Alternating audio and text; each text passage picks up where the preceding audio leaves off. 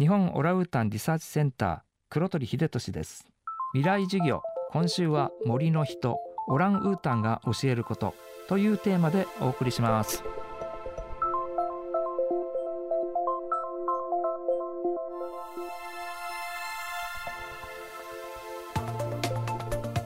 今週の講師黒鳥秀俊さんは1952年生まれ北海道函館市のご出身です。大学院修了後40年近くにわたって東京の上野動物園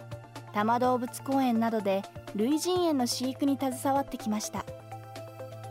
初めて顔を合わせて次第にお互いの距離を詰めていく。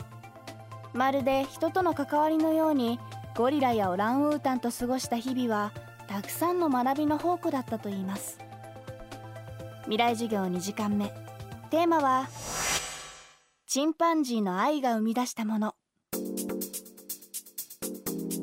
私高校2年の時、まあ、あの北海道の函館にいたんですけども父親が船乗ってまして毎年ボルネオとかスマトラとかあの近辺よく行ってたんですね。でちょうどあの僕に手紙が来ましてオラウータンかカニクイザルどっちかもしやだったらあの連れて帰ってみようっていう昔ですからね。そんなことを書いてまして。でまあオラウータンでかくなるしそんなちょっと飼うのも大変だから。だから小さいカニクイザルってのは日本ザルと非常に近い種なんですけども。まあじゃあカニクイザルにしようかって言ってでカニクイザルを持ってきてくれたんですよ。で実際我が家にそのカニクイザルをが来ましてね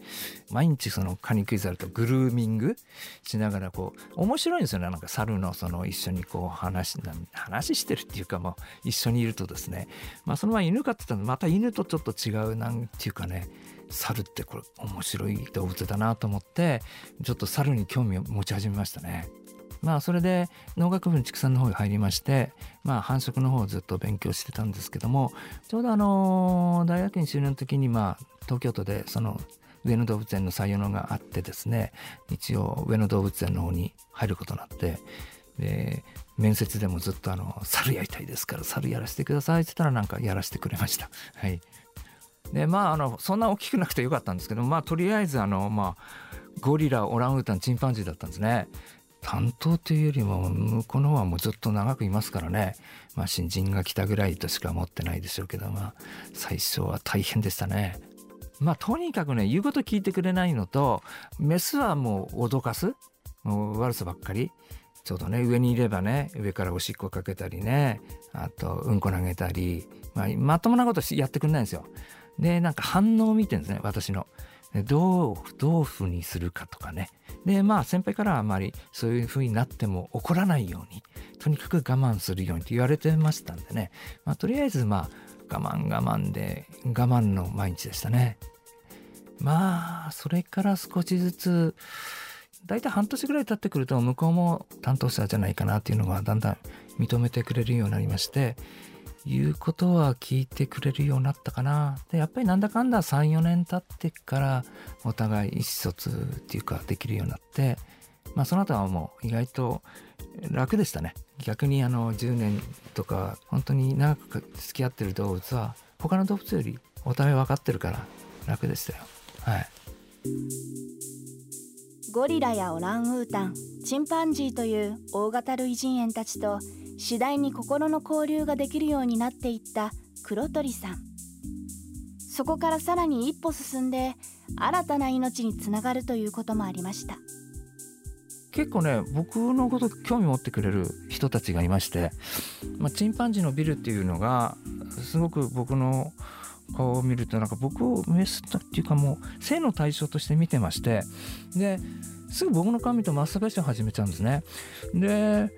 とにかくもう顔合わせるともう向こうが呼ぶぐらいトントンってガラス叩いてこって来てっていう感じでで僕の髪のがらいつもマスターベーションしててじゃあまあ私も飼育係でまあその場所にいつもいて終わるまでずっといてあげるっていうことはやってましたね。でそれがね毎回僕の顔見てマスターベーション始めるんで当時あの担当獣医だった増井さんとですね一緒にちょっとこれもったいないよねっていうことになりましてあじゃあこれ人工授精した方がいいよねということで本格的に動物園ではまだやってなかったんですけども人工授精しようということであのやったんですね。チンパンジーっていうのはメスがあの発情するとお尻のところがもうピンク色ですごいパンパンに張るんですね。それでオスはあの交尾するんですけども彼はそういうのがなくて桜の頃になると上の声の桜がピンク色になるとねもうすごいマスターベーション始めるんででちょうどその時私もピンクのあの格好してですねちょうど彼の前に立ってそして正規集めたことありますよ。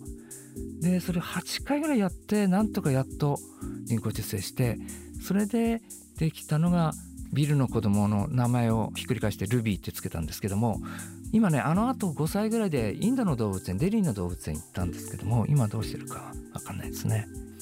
であの今いろんなトレーニングであのオラウータンでもゴリラでもあの再生っていうのがあるんですよ。ですから動物を目の前に檻越し中へ入れないんで檻越しにこういう小窓があって例えばあの飼育員の人がやっぱりそこでマッサージすることによって精液を採取する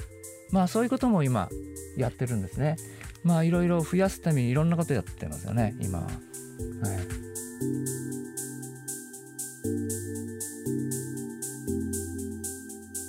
未来授業今週の講師は黒鳥秀俊さん